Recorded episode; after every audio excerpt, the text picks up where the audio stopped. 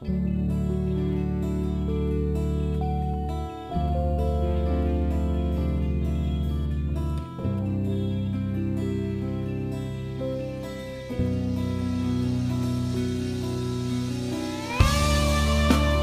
and welcome to Core Values, the Religion and Humanities podcast, produced by the Department of Comparative Religion and Humanities at California State University Chico. I'm your host and chair of the department, Daniel Weidlinger. We have a special episode for you today.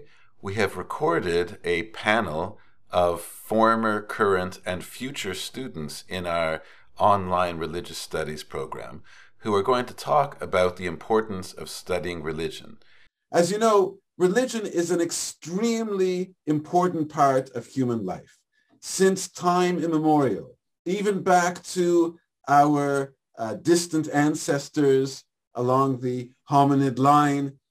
Uh, human beings have been practicing some sort of religion forever. In every culture we know of, there's been religion. In every time period we know of, there has been religion even in the communist countries where they tried to oppress religion, like in Soviet Russia, there were forms of religion that were maintained underground, not to mention that communism itself came to look kind of like a religion. So you simply can't escape it. And many of us feel that it's a little unfortunate that it does the study of religion doesn't get the, the funding that some other fields get because in some corners there's a sense in which it's more of a luxury to study religion. But if you look at the world around you, if you open a newspaper or read a news website randomly on any day, you will see a huge amount of articles about religion. As you know, in America, like this very uh, few months, there's been a lot of debate about pulling back on some of the uh, abortion rights. And of course, much of that is driven by religious views about it. You see um, discussion about capital punishment or not. Much of that is driven by religious views about it. Of course, this summer, the United States just pulled out of Afghanistan and having spent $2 trillion dollars there, it's back to square one. And many scholars argue that if there had been a deeper understanding of the religion of that region, we might have been able to handle our time there a little bit more effectively rather than trying to force certain Western ways on people that, you know, if without a more sensitive understanding of how they were going to react to it, um, they could have been presented in a different framework that might have been more effective. So those are just some examples, and there's many, many more you can go over where religion plays a very strong role. So without further ado, let me introduce Dr. Bill Zangeneh Lester, who's the head of the Religious Studies and Humanities Department at American River College in Sacramento. Thank you so much, and thank you for this introduction. Thank you for uh, hosting this event tonight. Uh, we're so excited at American River College to partner with Chico State, uh, with specifically with your program. That's a very inspiring program. We've had several conversations. I've worked with some of your predecessors, other folks in your department, uh, and I can say with confidence that this is my favorite religious studies department at anywhere in California. Thank you. And I will stand by that this recording. So uh, I'm very excited, very happy to be here. So this weekend, as some of you may know, uh, this is we had the confluence, a very interesting confluence, right? So we have Passover this weekend. Uh, we have uh, Easter this weekend, and Ramadan is still occurring this weekend. So we had the overlap right. the three. It was also a full moon this weekend. Uh, this prompted the comedian uh, Stephen Colbert to make the joke that this weekend was a great opportunity for interfaith werewolves. uh, the confluence of the three plus the, the full moon. But uh, in, in all seriousness, the uh, there's also Hindu, Baha'i, and Sikh holidays being celebrated uh, all right now. There hasn't been a confluence of this many holidays since 1991. So it's a very uh, unique kind of moment in time that we're sharing this space together. So and a very timely night to be having this, to be talking about interfaith work. Um, as, as we heard, there's this idea out there that religion is out of date and that we live in some kind of post-religious society. as though the religious influences that have shaped the world have somehow disappeared. Uh, and as we also heard, you can turn on the news, open any newspaper, and find out that this is still very much relevant. We live, as you may be aware, in among the most religiously diverse democracies in the world.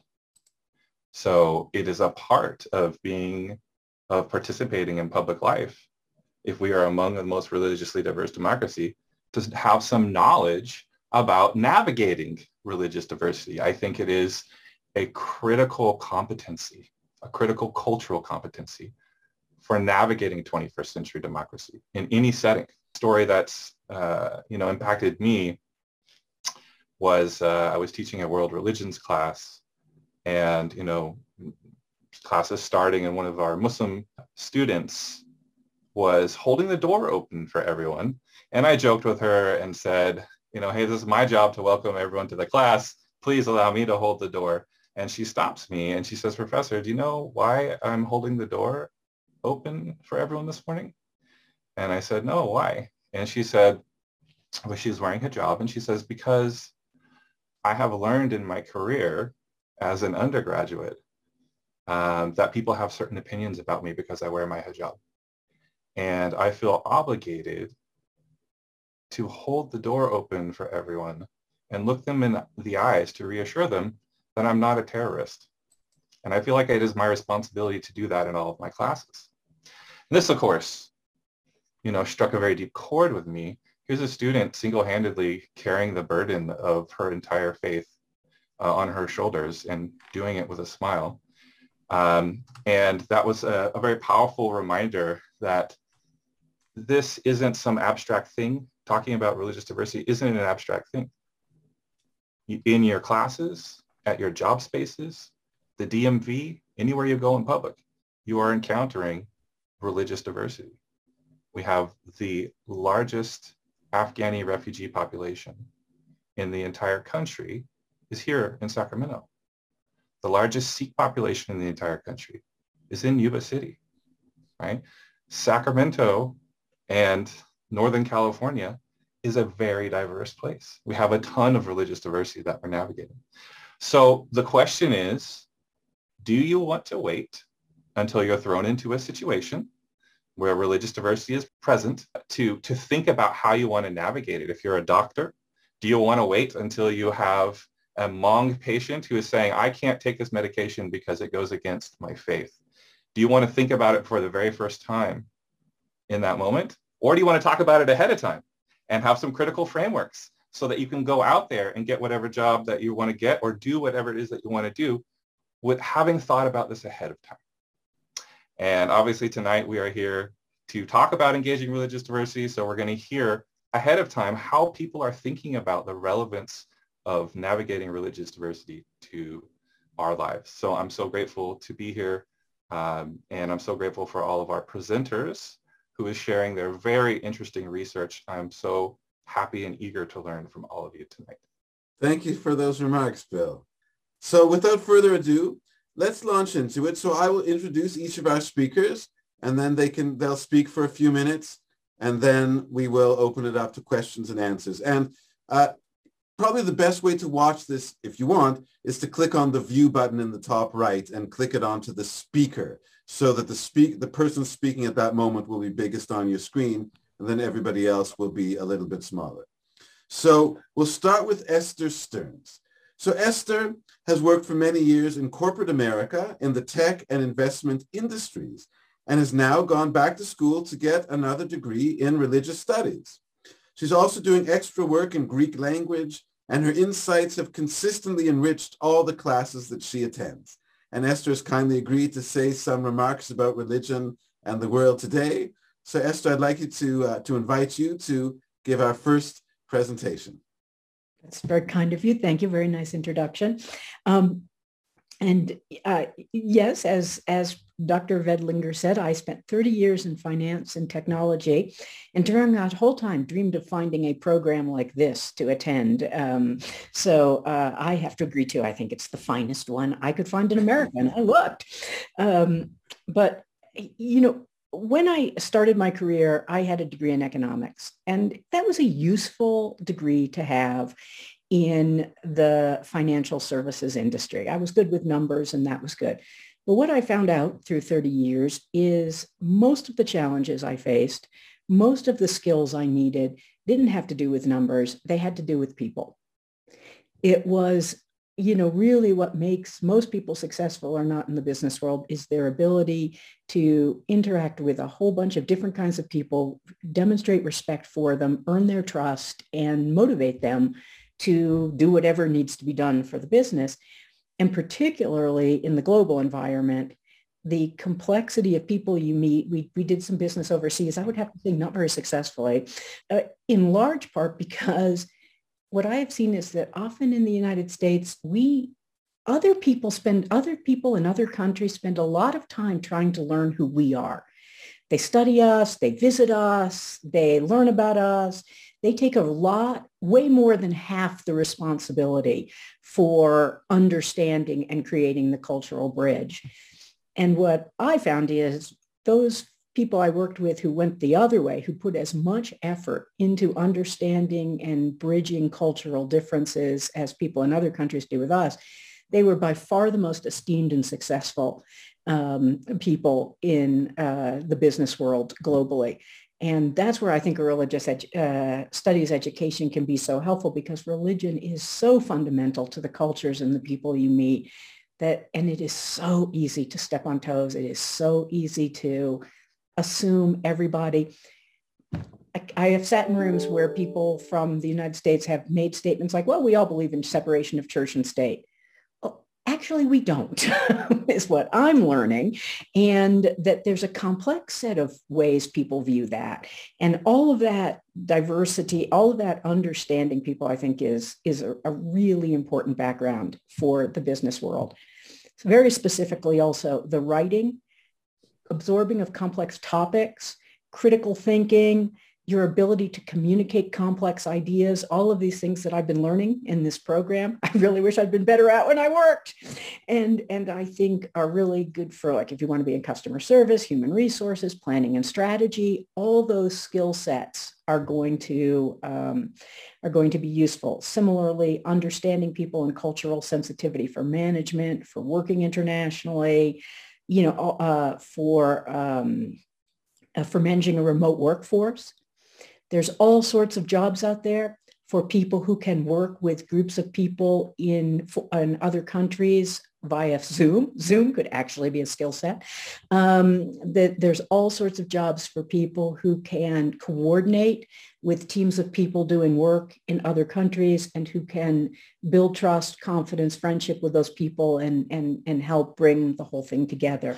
So I think you may find that after you get your religious studies degree, you have to do some work to create understanding on the part of a potential employer as to what you bring to the table but I have absolutely no doubt that your skills are going to be much more in demand than, than you know, people may say, what do you study in religious studies for? You won't get a job that way. I, I, I can pretty much guarantee you there are thousands of jobs out there for, pe- for people who can really work with a diverse group of people. And, and, um, and I would just, I would specifically also, if you have an interest like fashion or food or finance, research where that in the world that industry does business and focus some of your studies you know make sure you've taken the course that really immerses if if sri lanka is an important provider to your industry make sure you take the course where you're going to learn about sri lanka and who's there and how they think and how they have and and be very purposeful like that. So I guess that's, I just really wanted to make a pitch for humanities majors and religious studies majors very specifically to aspire to the business world because I can assure you, you are needed. Um, so thank you. What I had to say. Wonderful. Thank you. I love, I love hearing things like that because I've always felt this way that it doesn't have to be that it's directly something connected to religion that there are there's such diversity in the world, especially in California. You're guaranteed to be working next to people of different religions if you're in an office anywhere. And the more you know, the better the better it is. So we'll talk more about that after. Let's give uh, the next panelists a chance to talk. So I'd like to invite Alexandra Kriz to say a few words. She graduated from our program in 2021 and focused her work when she was a student on entheogen use in world religions and their effects on human consciousness. She'll tell us what entheogens are for those of you that don't know. Um, and she has served in the army. She's run a dog grooming salon and is now building up an amazing spiritual and mental wellness center called Phoenix Nest. Their mission is to, is to create a community of healing and prosperity in and around Chico to help people deal with disaster and trauma in their lives. So Alex, would you like to say a few words, please? Hi, thank you so much for inviting me. I'm so excited to see all of my former classmates and my former professors. So like I, I've literally had nights of tears where I've missed this program. I'm not even joking. I went into a, a, graduate program and I was so grossly disappointed after what I experienced in this program that I actually exited the program uh, because I'm already doing what I want because of the degree that I got through Chico State um, and figured I don't need those letters behind my name because I'm doing it anyway and I'm doing it very well. And I'm, as it turns out, this program that we've started has been very well received in our community. So um, uh, upon graduation, I founded a program called Phoenix Nest Community Project. Hi, everybody.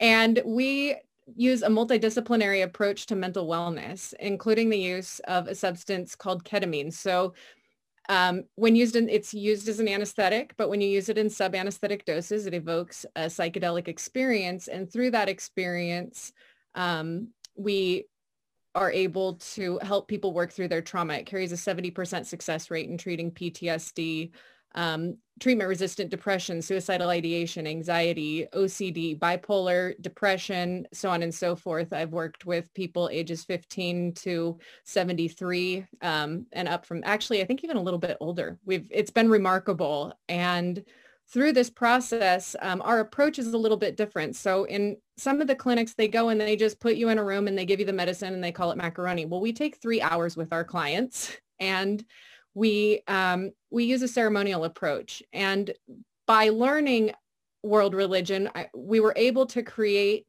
a set and setting that appeals to it's not specifically a single religion. It's just the simplicity of setting an intention lighting a candle using oils that are were recreated um, the they the recipes are inscribed inside the temple of osiris in egypt. And so it's these smells you've never smelled before we use eye covers, we use and music, and then we put you into your experience. So we're altering your senses in all these different ways, but doing it in such a way that you are going inward and experiencing the essence of yourself and being able to cross through potentially, you know, some of your trauma if it if it does arise through a different lens and it's working really well and it's amazing what I'm seeing. In fact, I'm a little bit tired right now. I just returned from Baltimore. I was flown out by one of our community members to assist him uh, at the hospital. He was at Johns Hopkins and he was having some mental health issues and they were doing,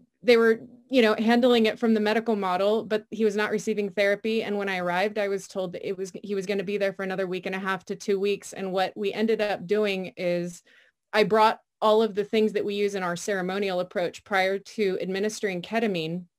And what we found is that by re, by recreating the process where, you know, we did the oils, we covered his, his eyes and we played the same music that we used during our experiences at our center, he was able to calm himself despite suffering from horrific anxiety. So the use of ritual in association with a, something that brings this relief and a sense of joy.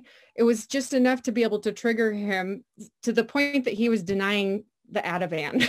so he was released on Saturday instead of a week and a half or two weeks later. And, um, and that was pretty miraculous. And it's not perfect by any means, but it was something and it's worth exploring further.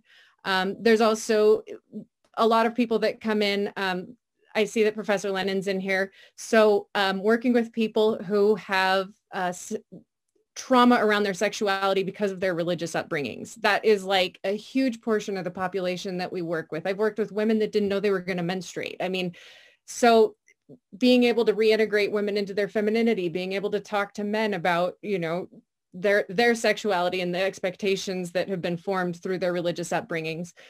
This work that we do is so rooted in religion and and this the understanding of that that there is no way that I would be doing what I was doing if it was not for this program. I can say that honestly. We have uh, we we treat psychiatrists, we are treating therapists, we have people referring us clients hand over fist because the medical model and the the you know western approach doesn't work but what is working is adding meaning to someone's life through a little bit of ceremony and a little bit of ritual in a way that does not offend anyone because of their religious background we pray with people if it's appropriate um, and having that understanding of what is okay and what is not okay allows us to be far more effective um, than we would be without this this particular approach so that's what I do. Um, and again, it would not be happening. We, we have literally saved lives and it is 100% because of this program that we're able to do this work as effectively as we do.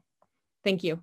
Fantastic. Uh, and again, thanks for the, all the great work you do. And I've been to the Phoenix Center. It looks great. It's really beautifully laid out. They have a very nice, relaxing and welcoming atmosphere there. And I'm sure there are lots of people who are going to experience spiritual renewal through your services. And just, Alexandra, what is an entheogen exactly?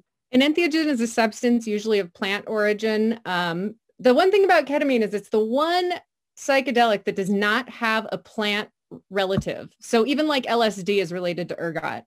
Um, so we don't have that with the ketamine, but it and it works through some different receptors and everything. But basically, an entheogen is something that alters your state of consciousness, usually of plant origin.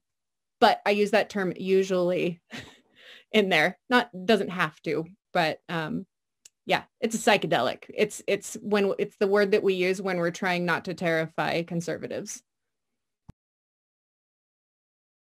Okay, gosh, I put a link to the website of the Phoenix Nest in the chat. Okay, thank you. Well, next I'd like to introduce Sarah Gagnabin, who graduated from our very own Chico State Religion program in 2007. And then she went on to do a Master's of Divinity at Graduate Theological Union in Berkeley, where she focused on pastoral care. And after she graduated, she worked for many years as a chaplain around North, Northern California. And then she came back to us to teach in our religious studies program here at Chico. So she went full circle and I'd like to welcome her to say a few words. Thank you, Daniel. I appreciate the um, introduction and I'm a little bit kind of overwhelmed right now because I was just lucky enough to uh, grow up in Chico and know Chico State and kind of stumble into the religious studies program. And I always knew it was amazing. Uh, but now getting to hear how it's amazing to other folks kind of makes me feel extra lucky uh, that I was able to participate. So yeah, hello, my name is Sarah Ganabin, and I did indeed get a religious studies degree from Chico State. And I also got a humanities degree. And so I, I cannot recommend either more heartily. They're really um, in cahoots with each other. When I was here, I did not know what I would do with that kind of degree. I was just deeply and endlessly fascinated by religion and by people and how those two things interact. So I was just continually taking those religious studies classes. Uh, by the time I graduated, I really wanted to learn with people who were believers. It's really interesting to do comparative religions and learn as sort of an outsider. And so I was interested to go to seminary so that's where I got my Master's of Divinity, which sounds amazing, and an MA also. That was sort of the first time I think that the reality of what I had just done at Chico State hit me uh, because I was not sure what I was doing exactly when I got to grad school, which was a seminary. I found that a couple things had happened. One, my background in world religions from Chico State meant that as I went to seminary to grad school, I knew more about world religions than some of my professors.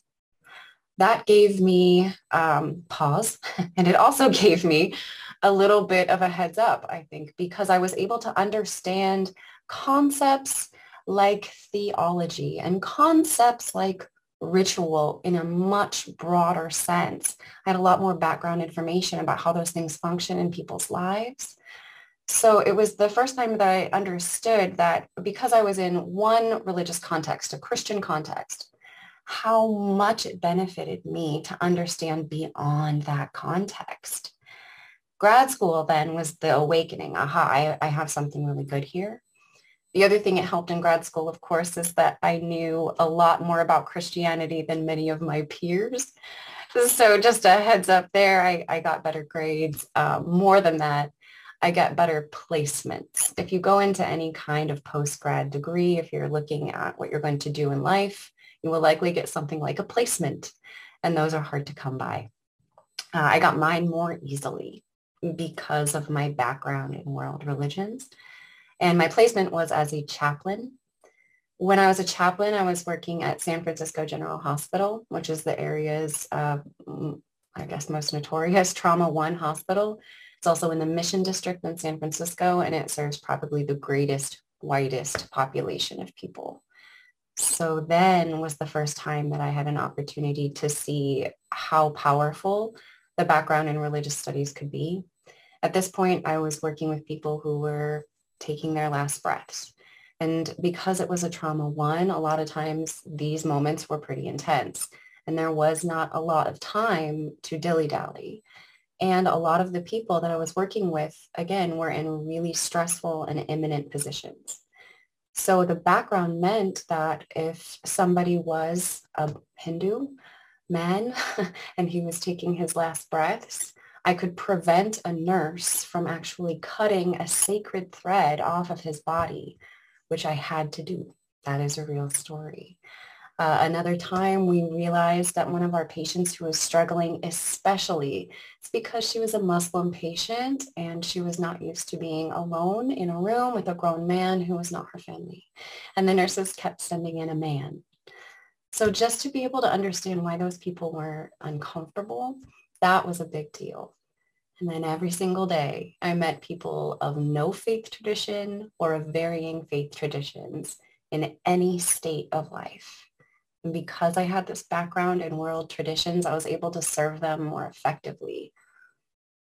To be clear, it meant that a lot of times I kept the hospital from getting sued. Also, it meant that I might be able to uphold some of a family's most sacred and precious traditions in their last moment of life. Those things felt deeply important to me. And I do not think that I would have had the success at all to do those things. And I may have hurt more people than I helped had I not had the background.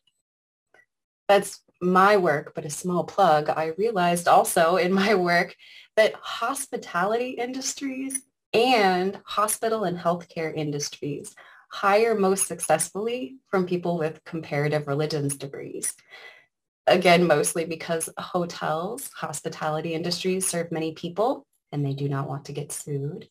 And hospitals also serve many people and they rely on the people that work for them to make sure that they're adhering to really delicate processes in non-religious institutions and religious people. Thank you. Certainly, as I've been saying, I think that there's so many spaces for people with a deep knowledge of religion and culture to work in today's America, and they can contribute really powerful things to the environment.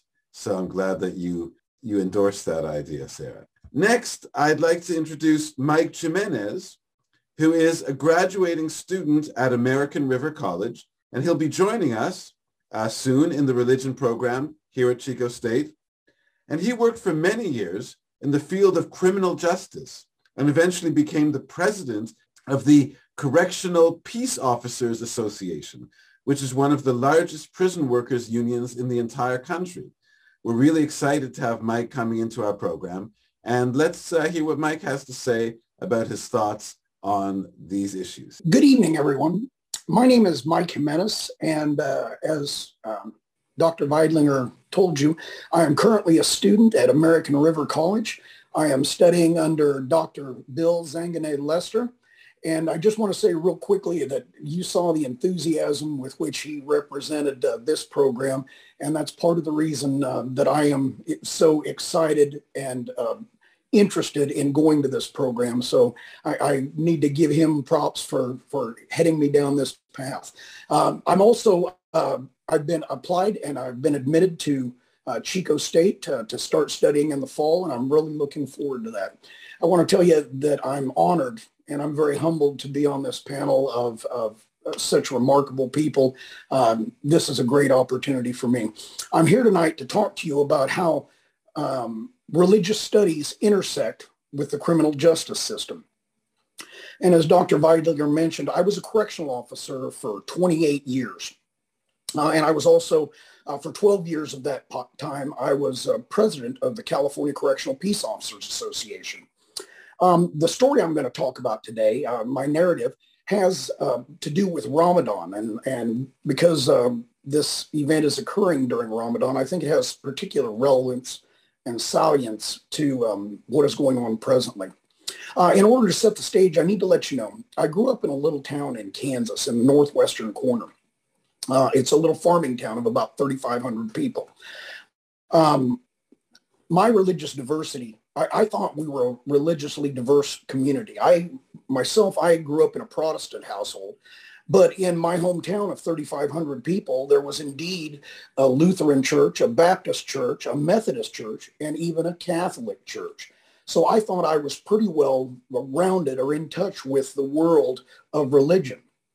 Um, uh, to say the least, um, none of this prepared me for what I was about to experience or the experiences that I would undertake as a correctional officer working in um, the most diverse uh, state in the nation. Um, I, I, had never had occasion to interact with other religions other than those of Christian faith. As a matter of fact, I never even attended one of the churches, um, the other churches in my community, um, as that just wasn't practiced uh, in my hometown. Um, this story is uh, about Ramadan when I still wore a uniform. So I want you to know it's a little bit dated, but I think the information is still very um, applicable today. Uh, at that time, Ramadan was occurring during the month of August. And so if you do your math, you can find out how long ago that was. But during the month of August, when uh, it was also the anniversary of the one of the most violent um, insurrections within the California Department of Corrections uh, throughout history. And uh, that anniversary during the month of August always gave us tension and the fact that Ramadan was occurring during that month only gave us reason to have heightened suspicion and more uh, distrust and more suspicion about what was going on. Unfortunately, uh, that was the approach that we were allowed to have. Uh, it was out of ignorance, and I speak on behalf of myself. It was out of ignorance um, that I approached Ramadan with uh, an air of suspicion and distrust. And I approached the people that were practicing that. And it was largely because I didn't understand it or know what was going on. And it was also because um, there was cause for larger congregations of inmates to get together, especially once the fast was broken. And that always made correctional staff nervous. Um, and I want to tell you that the issue of suspicion and distrust is an element of a larger narrative that I neither have time nor space to talk about this evening, but uh, it is fundamental in the relationship between those incarcerated and those who are uh, charged with incarcerating those individuals. And hopefully I'll get a talk about that at some point in time. But my ignorance uh, was a very steep slope towards indifference and also intolerance when I say it was accommodated, um, that was what it was, was accommodated. We allowed, we provided for different dietary needs. We provided for different programmatic changes. And that was it, was they were accommodated. Nobody ever reached out to make a better understanding or establish a better relationship or, or to try to make a connection about what was going on. In my ignorance and indifference, uh, indeed, I, uh, did what Eboo Patel or what I read in his book, Acts of Faith, described as I betrayed my own faith by treating people other differently than I would like to be treated myself. And, uh, you know, as I sit here today, I'm a little bit embarrassed about that. But what I learned in the in the process and over the years since, and clearly through my religious studies program, is that Ramadan was never to have been, been feared from the very start. It was, uh, like I said, out of ignorance. I and I wish that I had known about uh, Ramadan being a peaceful event, Ramadan being a respectful event, Ramadan being an event for recalibration of uh, an individual for the next for the upcoming year. I, I, wish I had understand so much more about it. Uh, if I had done that, if, if I and if I could take a minute to talk to myself as that young man, I would I would tell myself to take a minute and try to understand somebody else's belief system, somebody else's values, and make that connection. Uh, when you take time to learn about what somebody else commits to or what they believe in, it makes a connection at a much different level of human being um, than what you can do by just having a conversation. I tell myself to take time to build bridges instead of bunkers. Uh, in doing so, I would have made myself a better employee, a better officer, and a better person. I had the opportunity and, and I'm taking advantage of that opportunity now to have a better impact on my community. Um, I, the community I'm serving now, I should have done it at that time and, and been a better, uh, had a better impact on the community I was trying to serve then.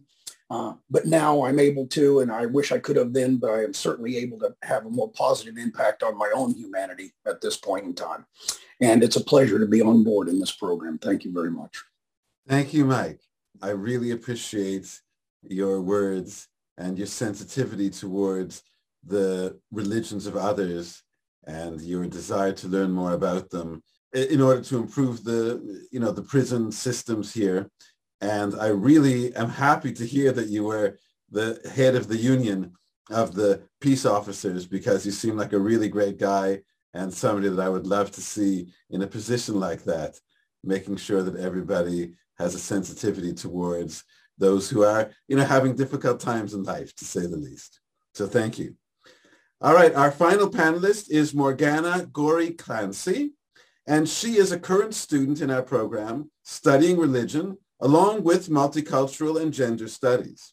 She has a very full schedule. She's uh, the treasurer of the Comparative Religion and Humanities Student Society, which is a, a society that we have for the students in our program to meet in a casual way, talk about interesting things on their own time. They sometimes have dinners together, movie nights, trivia nights, uh, outings. It's a great way to uh, get in touch with your other students and learn a little bit about religion and humanities as you do it in a fun and relaxing environment. And she's also a program coordinator for the Gender and Sexuality Equity Coalition. So I'd like to invite Morgana to say a few words. I'm Morgana Clancy, um, and I am in my final semester here at Chico State. I started minoring in comparative religion my sophomore year after taking um, women in religion for my major. And it just kind of sucked me into the world of all the different spiritualities and religions and it was just something super interesting to me at the time. And I think like Sarah said earlier, I hadn't really had like a solid plan for what I was going to do with my degree. But throughout all of my studies with everything else, there was so many um, intersections of it throughout all my other studies. So like political science, I was going to major in that as well, but I am very busy. Um, so I only took a few classes, but I did write a whole essay on um, the intersections of the Bible within our laws and all of that, especially with abortion rights. Um, I had worked for Equality California in the past where I got the chance to work on some bills that were being written um, to stand up for human rights within our laws. And a lot of that, like I said, stemmed religion as well. I guess when people ask me why I study comparative religion, my first and like funny answer is just that I could have well-educated comebacks for like homophobic and sexist family members on Facebook. Um, but that was just really important to me because I want to know exactly what I'm saying. And when I'm standing up for something, if someone is saying, well, my religion says this and it's rooted in some kind of hatred, it's really important for me to kind of look at where that's stemming from and working on that because there's not you can't just generalize someone who is religious to their religion, especially within America today. So with my major of gender and sexuality, I am really focused within those aspects within my studies, mainly combating harmful stereotypes that were maybe rooted in religion, like I had mentioned. And just also gender and religion is so huge just to look at. Um, it's really interesting to me about um, the adolescents in religion and growing up with their identities and how their spirituality and religion actually forms their own identity of oneself. We talked about like purity balls and menstrual purity um, and also like just like Sarah said earlier, childbirth, just your knowledge of religion is really important to help create a space for people to understand and feel like that they could be open with you about their needs and wants um, because your spirituality is really a huge part of your identity. Um, so yeah, I am studying all of this and my favorite class is Women in Religion. Um, I love talking about The Handmaid's Tale when it comes within that class. I took it with Nikki my freshman year and yeah, I went through the whole entire Holy Bible and the book, and I wrote this giant essay that to this day I'm still proud of, even though it was four years ago. And so I just love talking about religion. And now that I'm applying for jobs and looking for different areas to work in, like the Rape Crisis Center, um, domestic violence services, any other advocacy, it's really helpful for me to have this background and to be there for everybody else. Okay, thank you very much, Morgana. And again, that is an, a, yet another field in which religion plays a really important role in uh, gender and sexuality issues. So many people's attitudes towards these are shaped in some way by religion.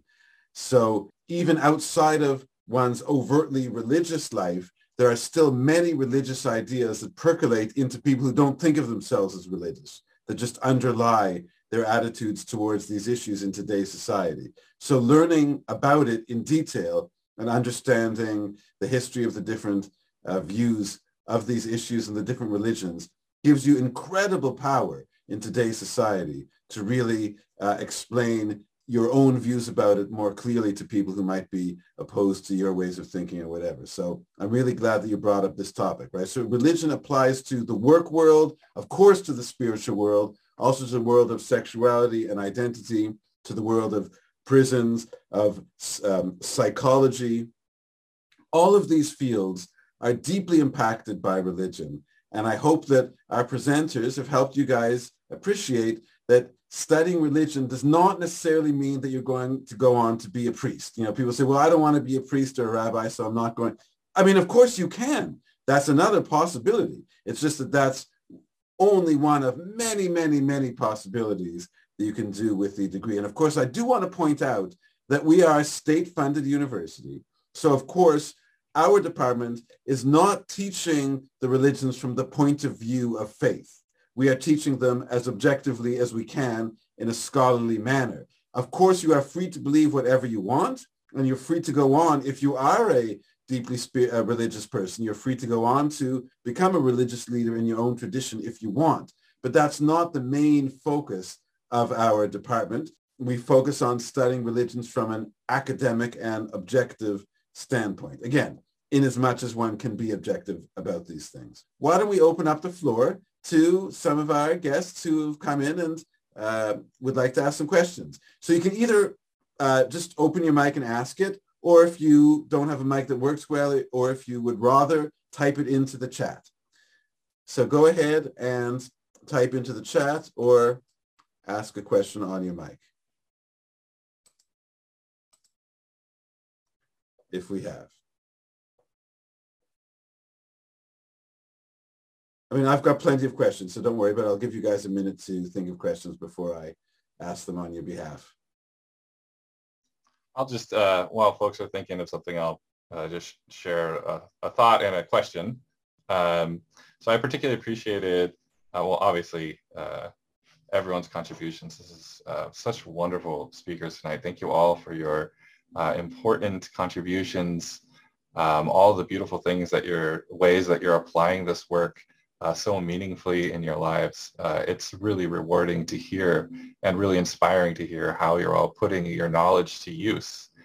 Um, and I, I, I'm still kind of laughing. I particularly appreciated uh, Morgana when you said uh, that part of the reason uh, why you like having this knowledge is so that you can have snappy comebacks uh, for family members and others.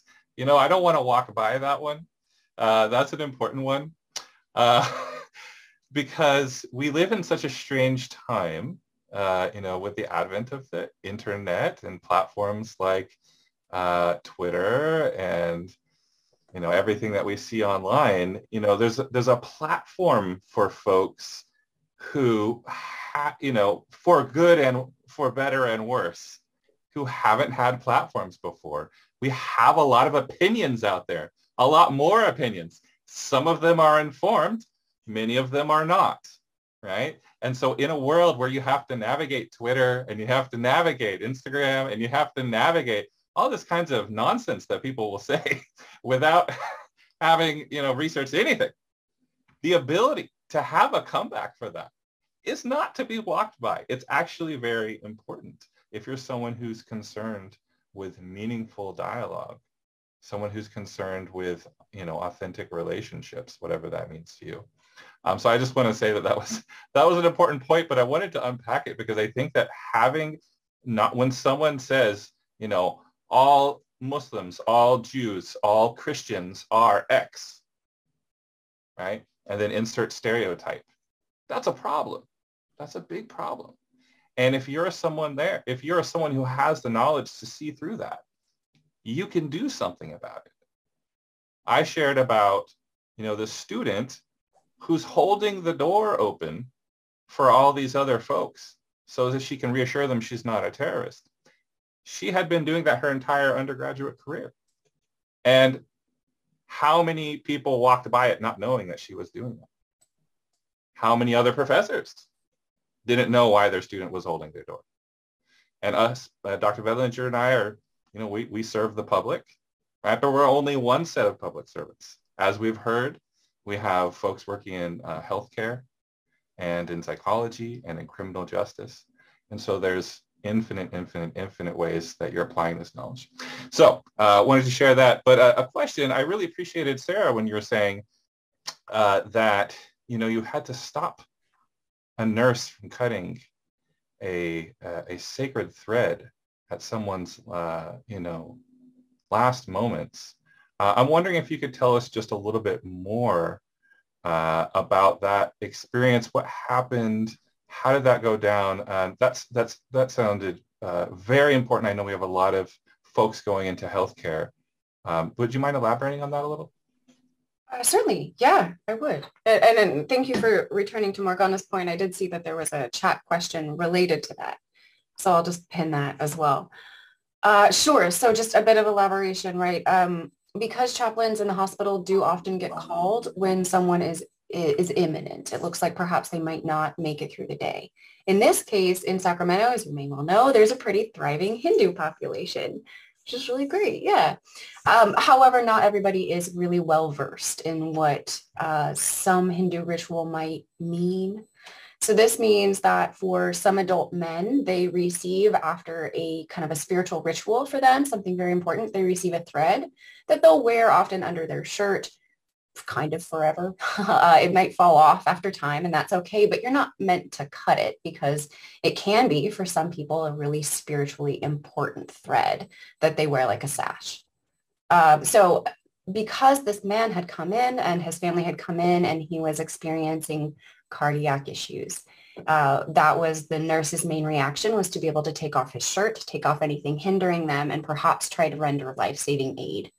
Um, but I was able to notice that the nurse coming in, of course, she was doing her job perfectly, uh, came in with scissors. And as she was coming at the man with scissors, I heard her his family uh, yelp, scream. And it became really clear that they didn't want that to happen and the nurse was just in autopilot. So I jumped in and I just asked her if she could please find any way at all around cutting that, even if it meant removing it, and then very quickly asked is he going to make it through the day? And if he's not, can we make sure he dies with that on? Um, and that really, it took what, 30 seconds and people were still able to do what they needed to. Um, but knowing that that thread should not be cut and seeing the distress it would have caused the family means I was really happy to be there and be able to think very quickly about how we might mitigate that situation and allow this person to have his last moments wearing something that's really deeply meaningful to him and his family. Wow. Okay. Thank you. Thank you. So we've got a lot of questions here on the chat, so I'll start going through some of them. So uh, one person wanted to ask Morgana if she can think of a more specific example of a situation in which um, there was some social situation when her actual knowledge gained about sexuality and religion from the program came into play. Maybe somebody said something and you countered them with some actual knowledge. Can you think of an example? Um, I actually have so many. Um, a lot of them are just like little ones, but um, I am a certified lead facilitator for our Women's Circle program on campus. Um, I've been doing that since my freshman year as well after taking it as a student. But basically, we're sort of like, we're not a therapy group, but we're more of like, um, we focus on our being our most well-being um, as women and anyone who identifies as a woman. Um, a lot of those times we do have different students from different backgrounds and a lot of those times we have people who express past um, I guess, like sexual violence that have to do with religion. And it's really hard when you are also a student and you're sitting there and someone is telling you their story. And then there's somebody else who are also like, they feel, it's not like they don't feel bad about it, but in their mind, they feel like their religion is what saves them. And then this other person feels like religion is what hurt them.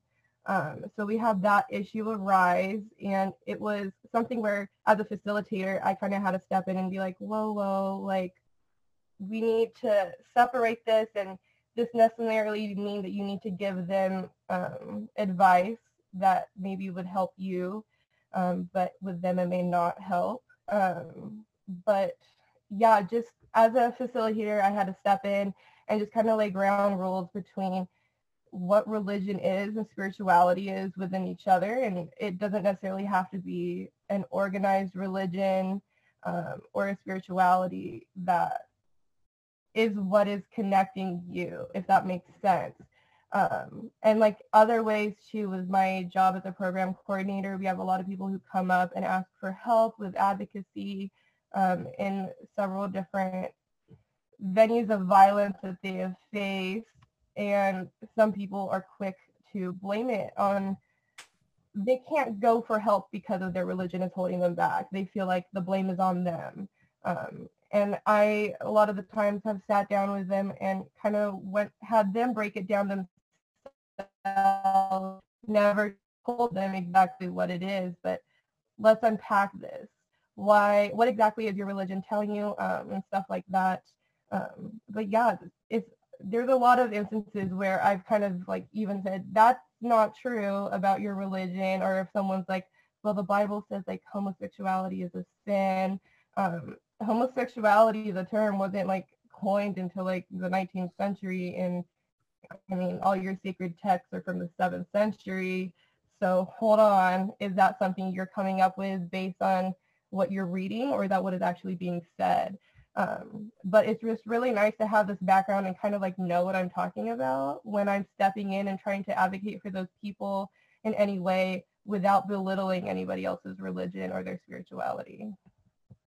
Great, thank you. yeah, that's a great answer. Thank you. All right, now somebody wants to ask Mike about the other um, the other correctional officers.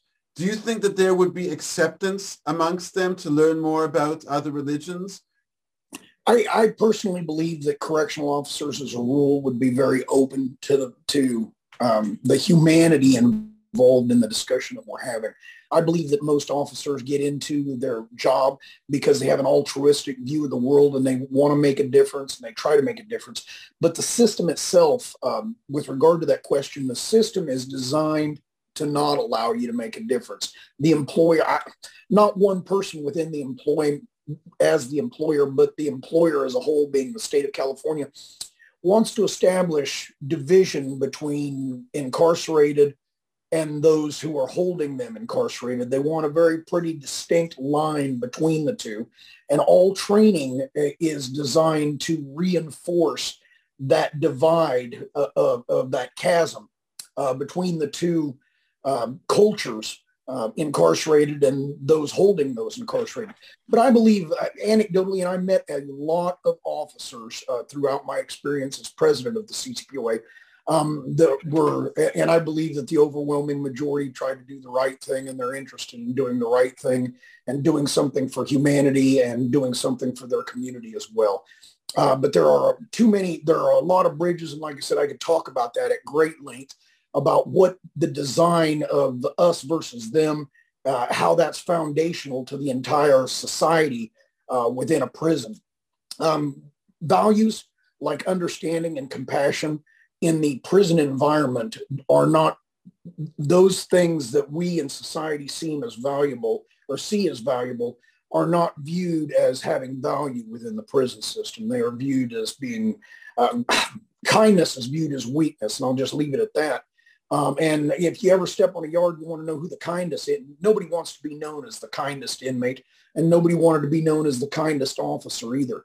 But I, I think there's something to be said in that, that if the employer encouraged and, and um, uh, engaged in that type of inter, inter communication, uh, those kind of skills that could um, advance the objective or, or, the mission of the department, uh, I think that they could do a lot for uh, not even the people that they're currently that we're currently housing, but for uh, the society as a whole when they're released. I, and I do believe, in answer to the question, in short, yes, I believe the officers are interested in doing the right thing by their own beliefs, by the system, and and by the uh, incarcerated they're charged with keeping.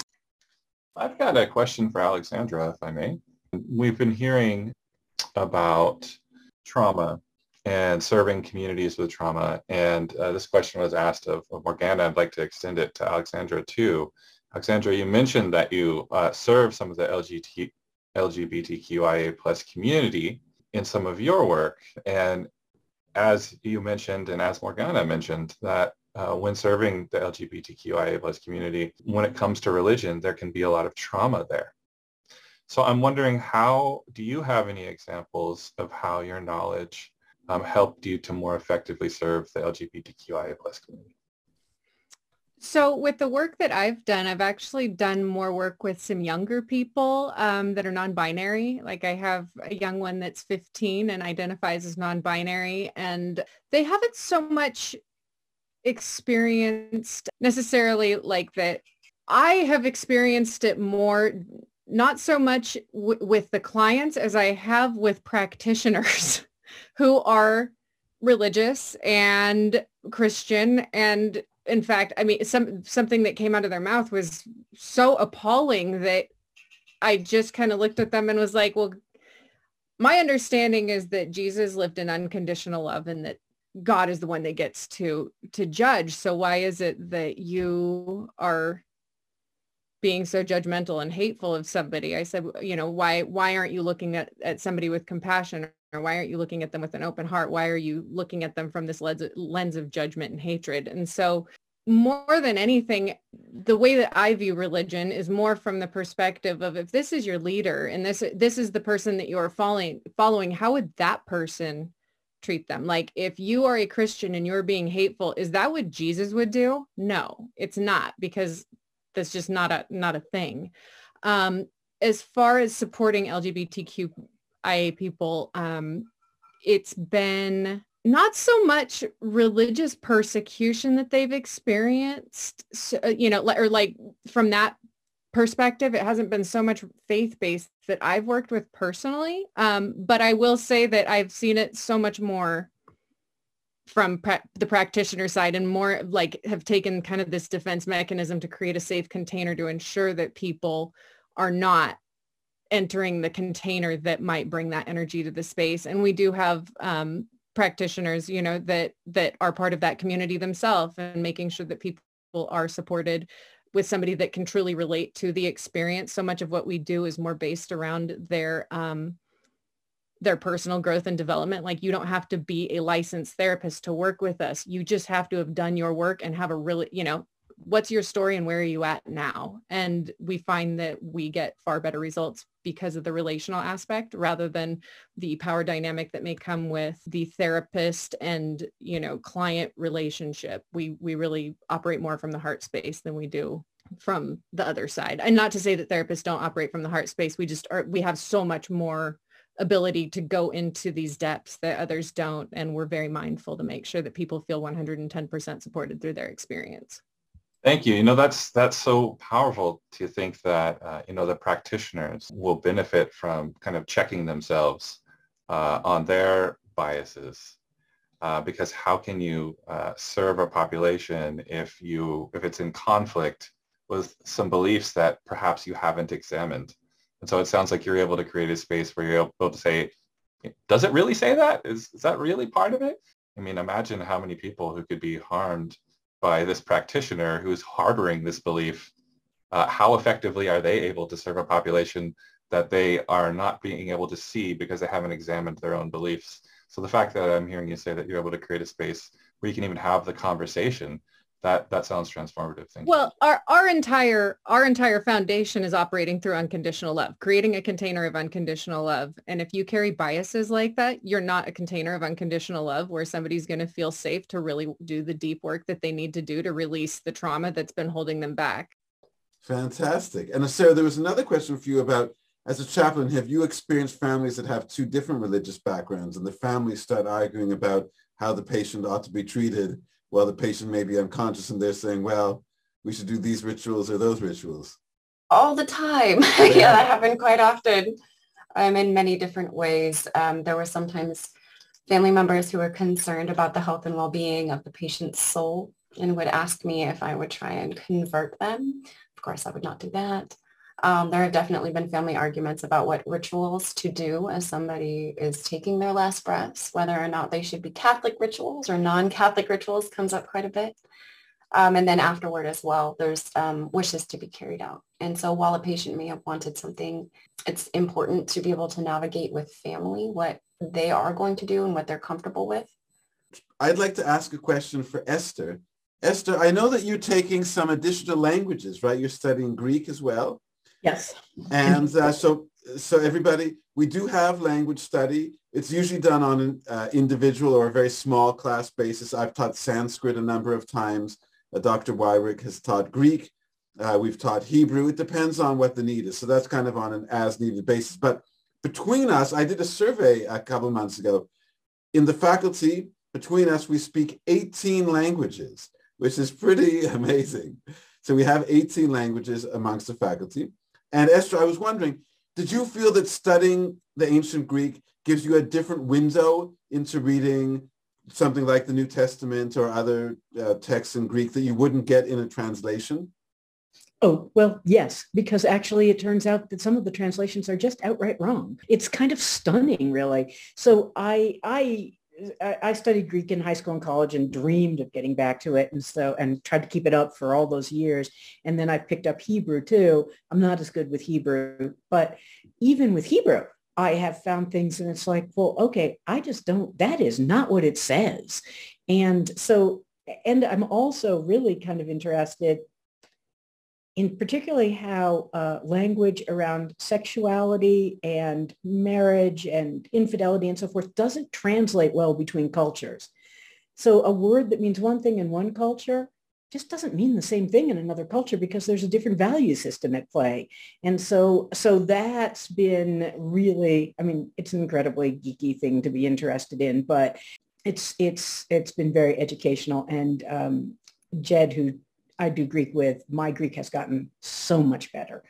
Um, I can read, you know, it's been pretty phenomenal actually. Also I had a question for Esther uh, briefly, if I may. Esther, can you tell us how does religion intersect and when has ever religion intersected with finance?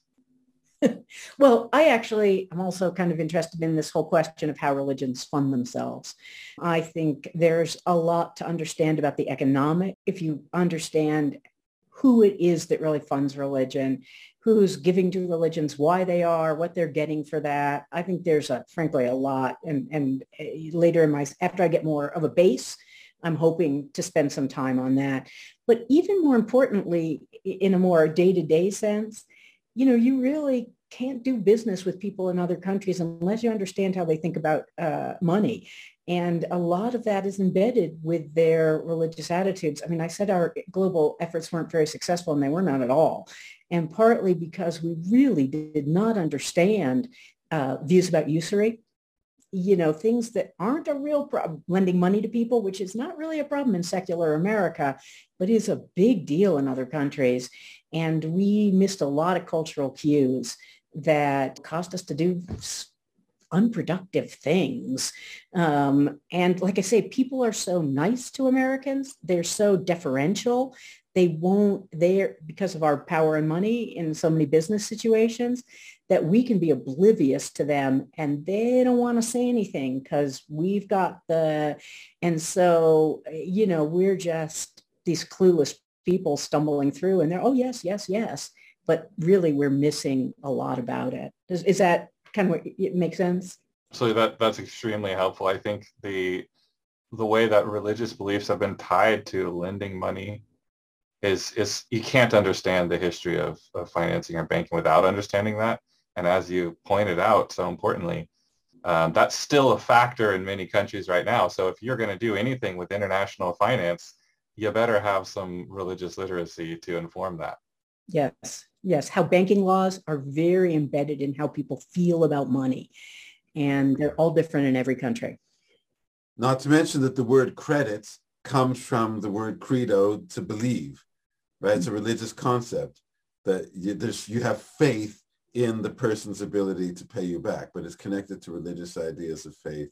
Not to mention that money, paper money was invented in China by basically Buddhist monks who used it for various transactions. And of course, they invented paper as well in order to have a better medium in, on which to print the Buddhist texts.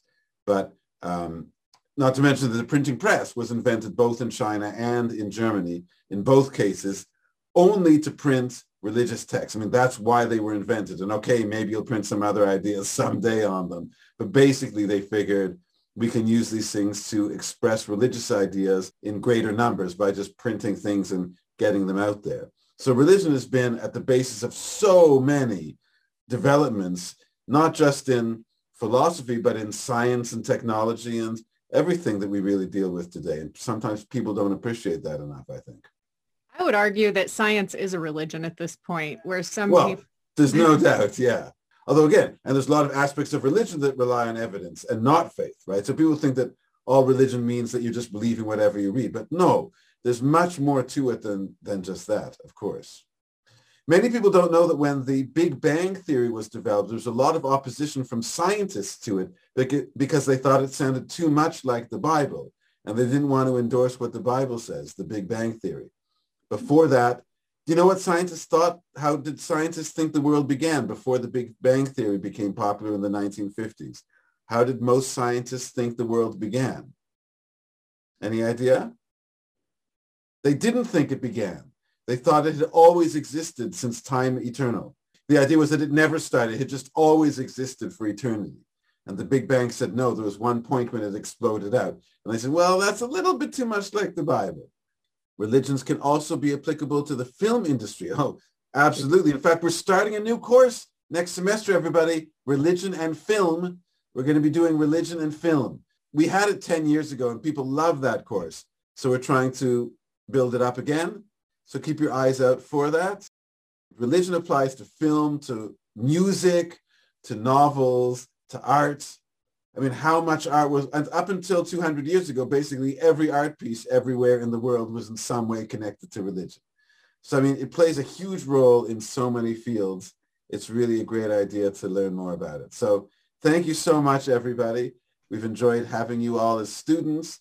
We enjoy having you currently as students, and we look forward to having others of you as students someday in the future. If you'd like to learn more about the Department of Comparative Religion and Humanities, please go to our website at csuchico.edu slash C-O-R-H. That's C-S-U-C-H-I-C-O dot E-D-U slash C-O-R-H. I want to point out that the opinions expressed herein do not necessarily reflect those of the faculty and staff of our department.